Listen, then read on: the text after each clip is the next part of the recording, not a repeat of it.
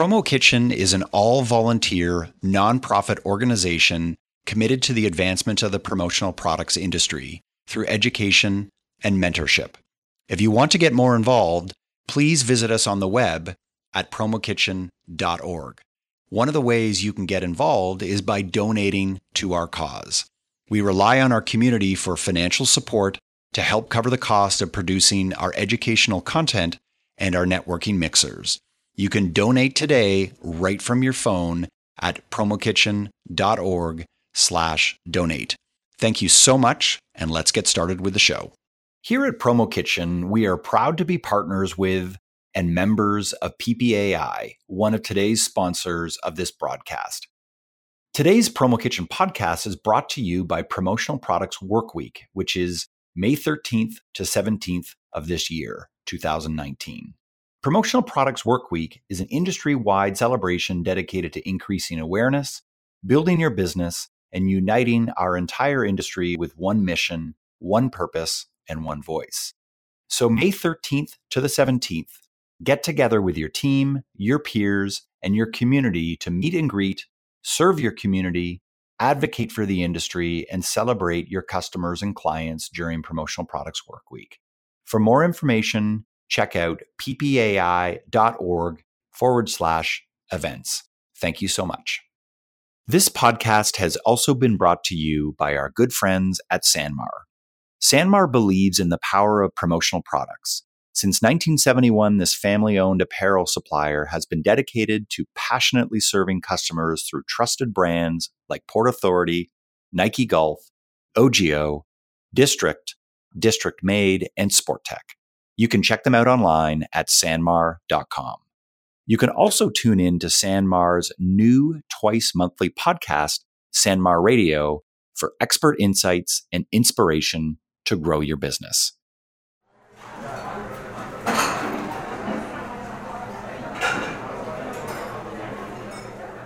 Hi, everyone. It's Johanna with Access Promotions and chef over at Promo Kitchen. I'm also an exhausted new mom, so I might be sleeping during this podcast. Nonetheless, I want to introduce some folks we're going to talk to today. I'm with Mark Graham, who is the co founder of commonsku and also a wonderful chef at Promo Kitchen. And today we're going to be having a conversation with two people in the industry who are really kind of polar opposites at this point in their careers. We are talking with Perry Worley, who has been in the industry for 40 years. And his words, not mine, I don't want to age him, but he let us know he started when he was a teenager. We're also talking with Krista Franchuk. She's over at Promo Addict and she's brand new to the industry. So she's an inside sales rep and as she likes to call herself already, a promotional products expert. And I'm sure she'll get there fast. And we thought it would be fun to have a conversation with them and talk a little bit about their perspectives on their first week, their first year, what they thought of the industry when they started, and just get a really good range of conversation of what it's like to be brand new and what it's like to be a seasoned vet, if you will. So, with that, thank you guys both for joining us. Pleasure to be here, Joanna. Thanks for having us. Awesome. And thank you, Mark, always for being willing to do these fun things with us. Absolutely. You sound great, Joe. You sound, you are not tired at all. You sound very chipper. So good on you. Thanks. Like I mentioned, this is like my break today, so I'm having fun. so, Krista, tell us a little bit about what you were doing before this job. Well, I've spent most of my career up until this point working directly in the HR industry, working as an HR consultant, HR advisor. I then started my mom journey, had a bunch of kids, and did some HR consulting from home, but primarily momming during that time. And then just recently decided to go back to work full time, which is when I decided to kind of explore other industries and came across the promo industry. And then I landed here. I'm curious, how many years had you been working in HR or in kind of a career job before you started promo? I spent about 10 years in the HR industry, about four of those working full time, and then six consulting. Got it. Okay. And so, Perry, you have mentioned that you started in the promotional products industry when you were a teenager. So, I'm not sure if you even had a job before you joined the promotional products industry. But do you want to tell us a little bit more about what led you into the space and if in fact you were working in a job before promo? Yeah, absolutely, Mark. So my dad had a manufacturing business and when I got involved with him was doing wallpaper sample books. So when you go into the Home Depots of the world or the Menards and you look at the wallpaper books, he manufactured those. And the industry was going through some changes and people weren't wallpapering anymore. This is talking about 75 to 80. People were dropping out from the wallpaper industry. So dad had a whole bunch of equipment. He was looking for other opportunities. He went to Europe and found these note cubes, the cube pads being made over there and being introduced to the marketplace. He thought, well, this would be a great item to make in the States. Partnered up with a guy in Germany, brought the technology over to the US and started manufacturing them just as he was getting out of the wallpaper industry, he was getting heavy into the promotion. And that's basically, you know, I would be there. I would take the bus after school to the office. I would help out. It would start out small, you know, cleaning up, sweeping, emptying garbage cans, just hanging out with dad for two hours after school from three to five, and then go home with him. And then on the weekends, I'd be in there Saturday doing odd jobs and just slowly building myself some knowledge of what was going on roots up. And then when I got a little bit more knowledge. Summers were spent like, you know, when I was 16, I remember, you know, I had my license and dad would load up the Volkswagen Rabbit. We would take out all the seats, we'd load it up with all our stuff. And he said, You drive down to Atlanta to the summer show, and I'll fly down in two days and I'll meet you there. So, hmm. you know, we were a small supplier. We really didn't have big pockets and deep funding. So it was really much on a shoestring budget where, you know, I loaded up a booth in the back of the car and samples galore, and off I went. And I remember doing that at SAAGNY in the summer at the Concord shows. So that's how I got started in the industry. And it was pretty amazing because as I grew older, I had the opportunity to do an apprenticeship after high school in Germany, and I learned about screen printing. I did an actual screen printing and graphic art apprenticeship for a two year experience. And that alone really provided me the foundation to start my career in the industry. So, a good start, I think, and really excited that I had that foundation to get me going. And apparently, you like it because you stuck around. you know, you stuck around. It's the only thing I've known. I mean, you know, we did this supplier gig and that worked out great. And then dad eventually sold the business and moved it out to the Midwest. I followed he sold it, and then I opened a distributorship. So it's a nice progression. It's given me appreciation from both sides of the equation. You know, we talk many times, and you hear people say, "Oh, I was a supplier, and then I became a distributor," or vice versa. I think that rounds the individual so much more and prepares them for a better sales experience. Awesome, Krista. Hearing all that, you find it overwhelming? Yes. yeah, I think starting any new job, I think, can be overwhelming. But yeah, it definitely kind of makes this makes it a little bit scary. Yeah, I mean, you're right. Any job is scary. I think his experience, though, and the way things started 40 years ago is probably different than how people are trained and learn now. Definitely. So you've been on the job for how many days now? About a week or two? This is day nine. Day nine. Okay. And Wow. Although it's probably unlikely for you to tell us you're miserable. Yeah. how tell us how it's been so far and what you think. Well, it's definitely been kind of like information overload, but it's been awesome. The people that I work with are really great and super helpful, so that makes it a lot easier. But I, I am kind of learning that a lot of this business or a lot of what we do here, like I really have to kind of get inside Russell's head. And a lot of it is just, you know, years of experience doing things over and over again and knowing where to look for the information and sometimes like, how do you know that? And he's like, I just do. And I'm like, I want to just know that. So it's been really good though, because everybody's been really helpful. So it's every day is less and less scary. I am smiling ear to ear right now. That is probably exactly how 90% of people in their first month would respond. And I've heard the term information overload about this industry so many times.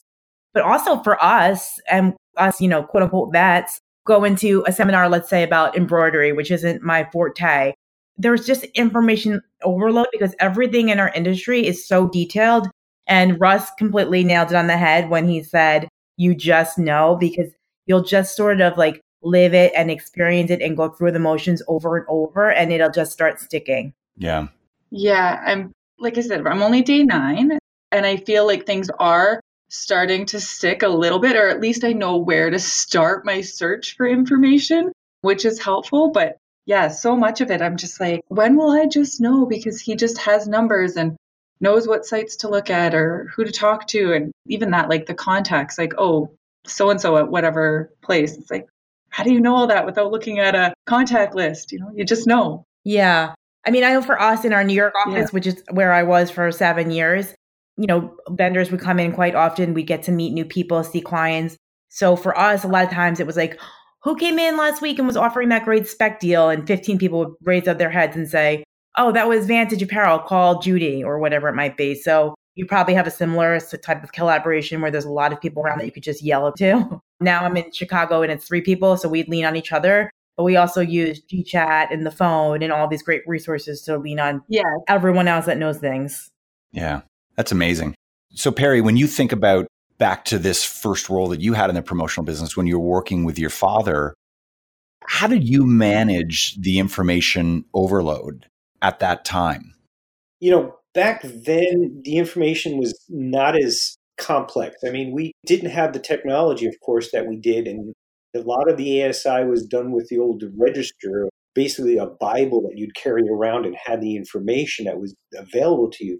So I think the industry evolved massively in the last, you know, in the last 10 years, we know we've, we've turned over really fast. Over 40 years that I've been in it, definitely some changes. And there was not that information that you had all that to know. The rep circles were smaller, the factories were more regionally located. So you did a lot of things on more of a local level than today we're doing it on a national level. Yeah. So as far as the information goes, Mark, we were more trying to just work with our local people. You know, back in the days you had Rolodex cards and you had notes that you kept. But you know, to Krista's point, what she's saying there is absolutely true. Even when I would now as a distributor uh, bring on new staff people and they would come up with a project, a good owner, a good manager would right away be able to flip off answers and just respond rapid fire because that's how we're profitable. We know how to uh, cut to the chase, find the resources, make the relationships with the vendors that we need, and drill down because there is no question there's product overload in the industry. And when you can filter that out and define who you really want to partner with, that is going to make your life so much easier going down that road. Perry, I've got a little additional question that I want to sneak in here. You've been in the business now for 40 years, and you mentioned how back when you first started, that the product lines were so much more simplified. The things were almost easier back then. Do you feel that it's easier as a whole to be in the promotional products industry now versus 40 years ago? Absolutely you know, as far as the industry goes, the change we talk about, I think today, you know, I'm sitting here at my desk at home doing research online for a project, and I can easily, you know, just pull up the internet and I can put together a quote in no time at all and provide my client with immediate feedback. You know, I have a conversation with them today at 10 o'clock, and by 12 o'clock, I can have a proposal back to them. And I think that in, in time is really of an essence that we're able to turn it around and be profitable we talk so much about the other threats that are out there, the online businesses that people don't have the ability to talk to a human. I think we're in a spot where we can react fast, we have that human touch, and we can just communicate what we need and, and move the project forward. Yeah, well, that's great. And to be clear, you're saying that it's easier to be in the industry now than it was 40 years ago, just to clarify that. Yeah, 100%. Okay, got it. But maybe even more just like functionally and day to day. I think some things were simpler in terms of, like he said, relationships and tighter circles. I don't know because I have not been in the industry that long. I've been around for 13 years, but maybe even just like soft referrals weren't as hard to get to the person in charge. I, I'm not sure. Perry, I'm curious always with starting that long ago, what it was like to like fax in orders and work off CDs for art. Tell us a little bit about that. Back in the day, okay, so I'm going to put my supplier hat on. Okay.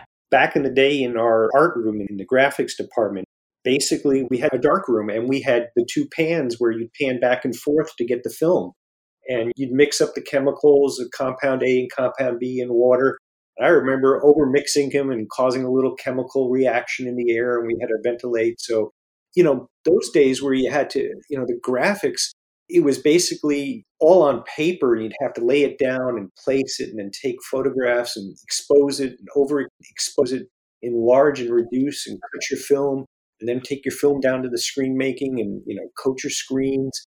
Now where we're going directly from computer to plate making, we're going directly to screen where we don't even have that process of the film anymore. Oh, amazing. I mean, just talk about the cost savings and the time elimination. So that right there is just massive. And now even that we're doing so much in the digital realm where four color process, it's printed on digital presses where we don't have the chemicals anymore that smell up the room. I remember my wife, I would come home and she would just smell the inks from the screen printing. And it would be like, you know, we got rid of all that. We got rid of the fumes. We got rid of all that smell. And yes, still there are some traditional screen printers that print with the chemical and the screens and, and have all that aspect. But I think as far as technology goes in the decorating industry, it has come 100 degrees in the opposite direction where it's, it's really become more environmentally friendly, more sustainable, and more user friendly. So we've definitely seen some massive moves in that direction too again, the fax machine thing kills me. So when I started, I do remember we were faxing in sample orders, and then Chris, said we would fax in the sample order and then call the supplier like two hours later and just say, I want to make sure you got our sample request. And they would say, yes, we're processing fax samples within two business days. And now it's like, what? Even the fact that FedEx was just introduced in the, you know, when they came out and you could have something, you know, within a day later or two days later, and everybody had to have the, the black and white printout of the logos because you couldn't send a logo digitally. So you had to send a physical, what they call them, PMT sheets or, or sheets where the, the logos were all up. So yeah, fax machine, definitely. That was innovative. wow. Um, Krista, you're lucky. very. Krista, tell us a little bit, you know, what your expectations are like, I guess, for your first month and year. Well, I guess like personal expectations. I just hope that I'll continue to learn, learn the the different softwares that we use here and you know navigating different supplier sites and whatnot. My expectations are that kind of each day it's going to get a little bit easier and everything's just going to make a little bit more sense every day. And then over the next year, I guess just kind of building that product knowledge so that when somebody comes in or whether it's a coworker or customer or something looking for an idea or a product that it's me that's able to be like, oh, I've seen this thing or I've heard of this thing or I that those ideas are coming because I just have that product knowledge. So I guess right now it's just kind of like learning the what goes on day to day and then just kind of building this like product knowledge base so that you know I can say I just know. Got it. That's fair. And it's a process what I'll say and I think that Joe and Perry you certainly have been saying this that you know you talk about these magic powers that Russell has where he can just pull stuff out of thin air and he just knows the answer. And it obviously comes with time. But what I think is so exciting about starting in the industry now compared to when I started, which was around 20 years ago, Joe, you were 13 years ago, Perry, you know, 40 years ago, is that how you found information back in our day. And, you know, it sounds like we're like old, like grandfathers and grandmothers here. It was more of an art. It felt like it was this art where it was very relationship driven. And it was like you were able to find out these little treasures. And that was your point of differentiation. Whereas now that's less your point of differentiation because you can find stuff so much easier through the social networks that you can see or through the software that you use or just the suppliers that are coming in to see you. So I think that my product knowledge probably took me like two or three years to be a real pro. Krista, I wouldn't be mm-hmm. surprised if we check in with you in a you know six months and your knowledge is as strong as mine was after three years in this business. Yeah so that's a good call mark. That's kind of cool right? So you're drinking from a fire hose which is maybe a little bit intimidating but wow you know i would have loved to have had those advantages back in the day. Definitely. Perry okay so now we're going to put this to you.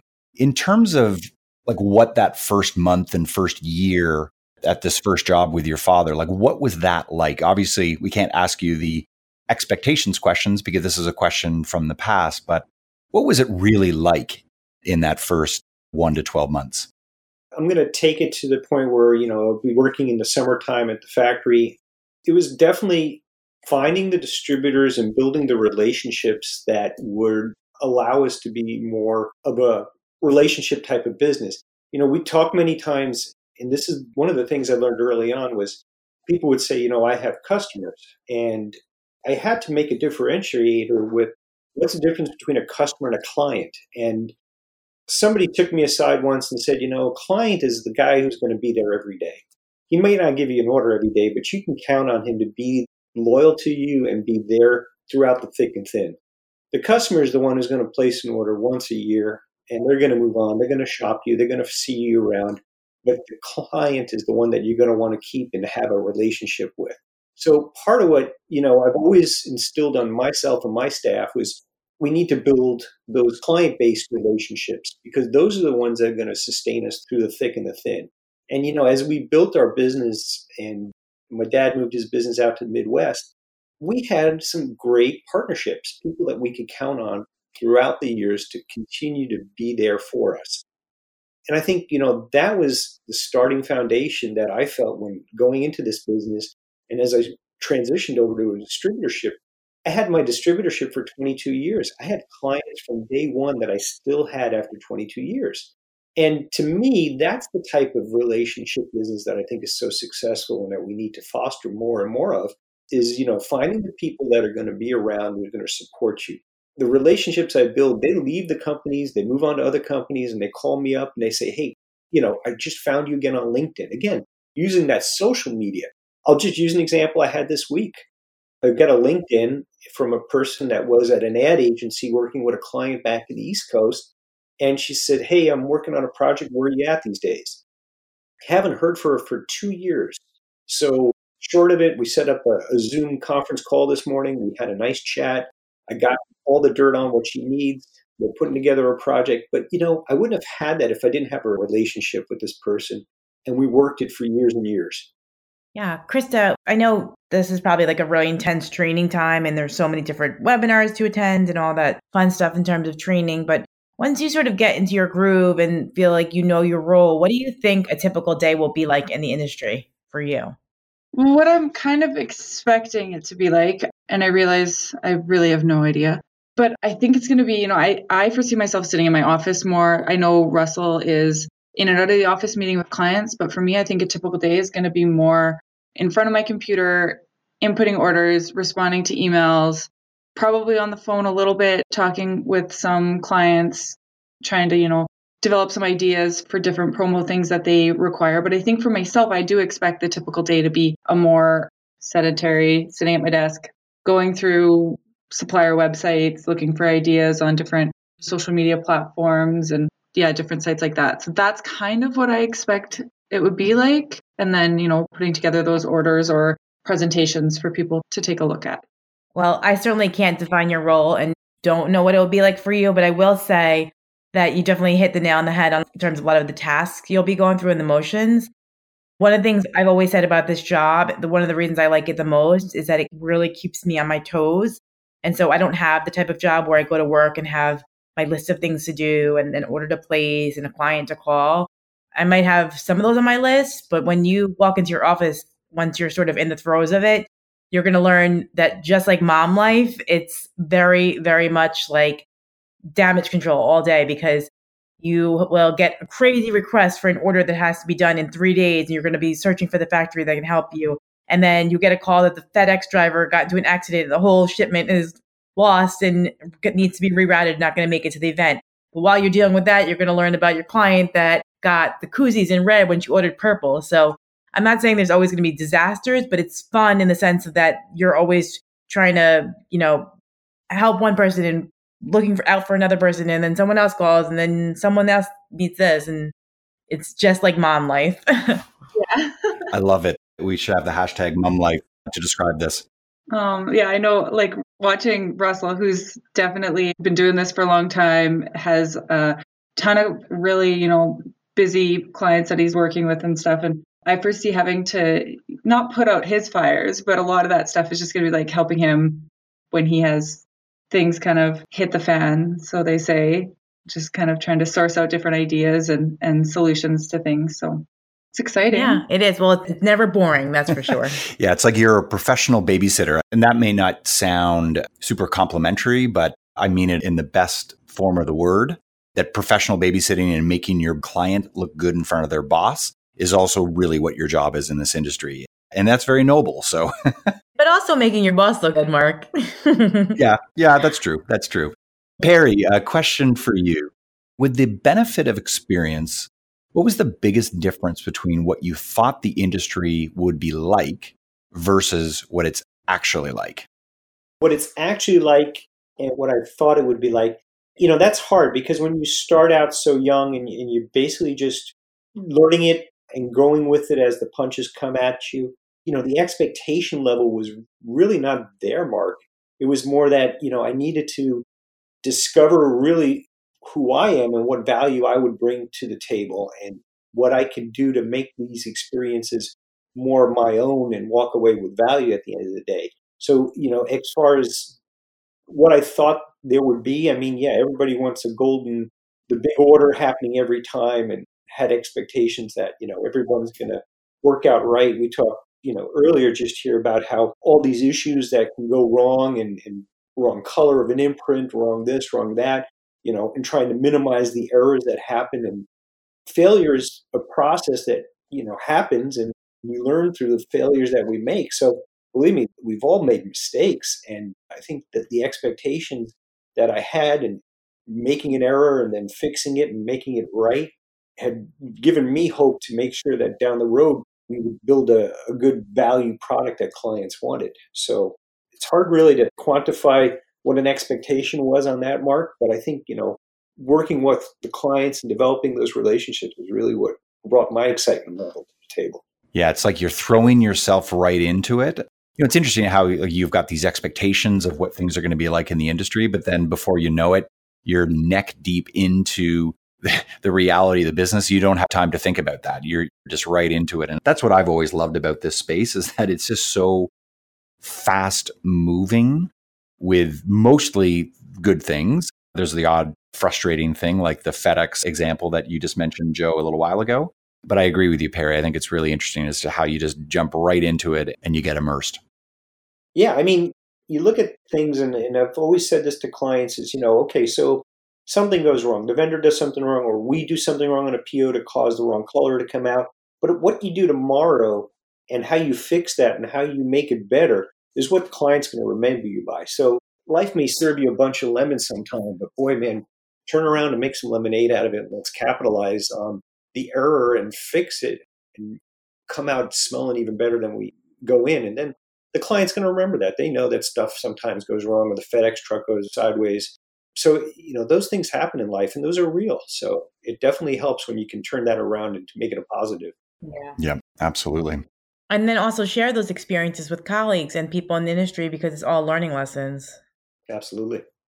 Krista, again, I know this is a little bit of a weird question just because you're learning on the go here, but what is really exciting to you about the job and what do you feel is a little bit intimidating? When I looked at this question earlier, it was actually a really simple answer is what excites me about this is I didn't really think about it in this way before I started. But what I do every day so far is I'm shopping and I love shopping. So it feels really like it's exciting to go shopping for people for products that are really unique and you know things that they're going to be able to put their brand on and give out and make people feel a certain way and I get to do that by shopping every day. So yeah, that's exciting. What scares me about the role, I think something that Perry just said in his last response about like not having expectations about the industry, but like being able to like add value. I think you said something, Perry, about coming to work and adding value to the industry or to your business. And I guess it scares me because it is so new and it is very, very different from what I was doing prior to this, that it scares me that, you know, I won't succeed or I won't be good at it or something, you know, just having that like self doubt of a new role. And I think that has more to do with the fact that for me, this is a return to work after kind of a long break from being in an office setting and more about that rather than about the promo industry specifically just yeah that that self-doubt and learning a new a new industry a new business a new job and being able to to provide some sort of value to my company. Yeah. I mean, I will say too, I think sometimes a new role in sales can be intimidating. I think there's a lot of misconceptions about salespeople in general. For us, we're so not limited to what we can sell and who we can sell it to. So I'm the type of person that gets super excited about product and opportunities. And I'm always amazed when I look around and I think about what's out in retail and what we can sell to clients and personalize for them and what clients we can touch and who we can be working with. No one has here to tell me that I can't work with the fastest growing company in Chicago right now. There's no one stopping me but myself on that. And to me, that's something that's really exciting about this industry that doesn't go away. Yeah, well, I know this is a total switch from what I was doing previously. So after I accepted the position and I started telling people just in my own personal network about, oh my gosh, I'm you know, I got this job and everybody's like, where are you going? What is the job? And not a single person I talked to didn't say to me, I totally need some promo. My company, give me your card because we'll buy promo. It seems like, you know, everybody from people that work with the local school boards to construction industry. I just got off the phone with my uncle who's a farmer and he's like, I need some hats with some grain things on it. Like, you know, like it, it is, it's one of those businesses that touches every industry. And I think that the opportunities are endless. So, Perry, if you could give advice to a 30 year younger you, what would it be? That's an interesting question, Mark, because as I've matured in the industry and the things that I value today, education to me is so important. Yeah, and it's true. When I started, the education was not as robust as where it is today. And education takes many forms. And it could be from, like Krista talks about, hearing it from her boss, how Russell is so intelligent and has all this knowledge. That's part of education. Listening to the reps coming in and getting their education, going to local shows or regional shows. And I think every show has some education component to it today where we as individuals need to absorb as much as we can. I mean, Krista, you're coming into this, you're in this industry now just about two weeks. There's so much knowledge out there, so much you can experience. And if I knew 30 years ago that this was out there, and today we're, from a PPAI standpoint, we have such a polished program on the CAS and the MAS. And I just finished my certification for the MAS. I think, wow, I needed to do this so many years earlier and life just happened and got in the way and prevented me from making the steps. But I think making a commitment to do it is really critical. And the other thing I think about is networking. We have so many new opportunities to network through social media, through the handshakes and the H2H factor, the human to human factor, that we need to capitalize on that every day more.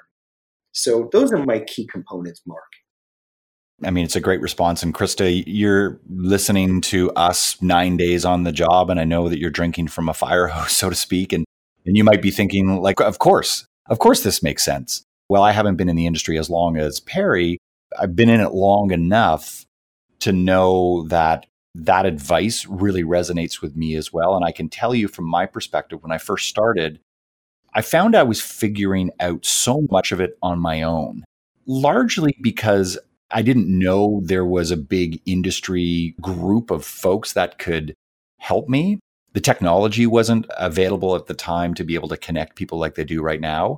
And I'll also tell you that I think that there was also this view that I had that I was wary of the competition. So this was when I first coming into the business, it was like this ignorant attitude that I had about the competition in my local market that I wasn't sure whether you could share information with them. I just wasn't sure what relationship I should have with other people that were within the industry that were deemed competitors. And I can tell you that that attitude has evolved, you know, completely 180 and did a few years into my time in the industry. And I can tell you by having this attitude where you build bridges with other distributor competitors, I would even call them friendly competitors, is something that just drives so much value and makes you so much smarter at your job.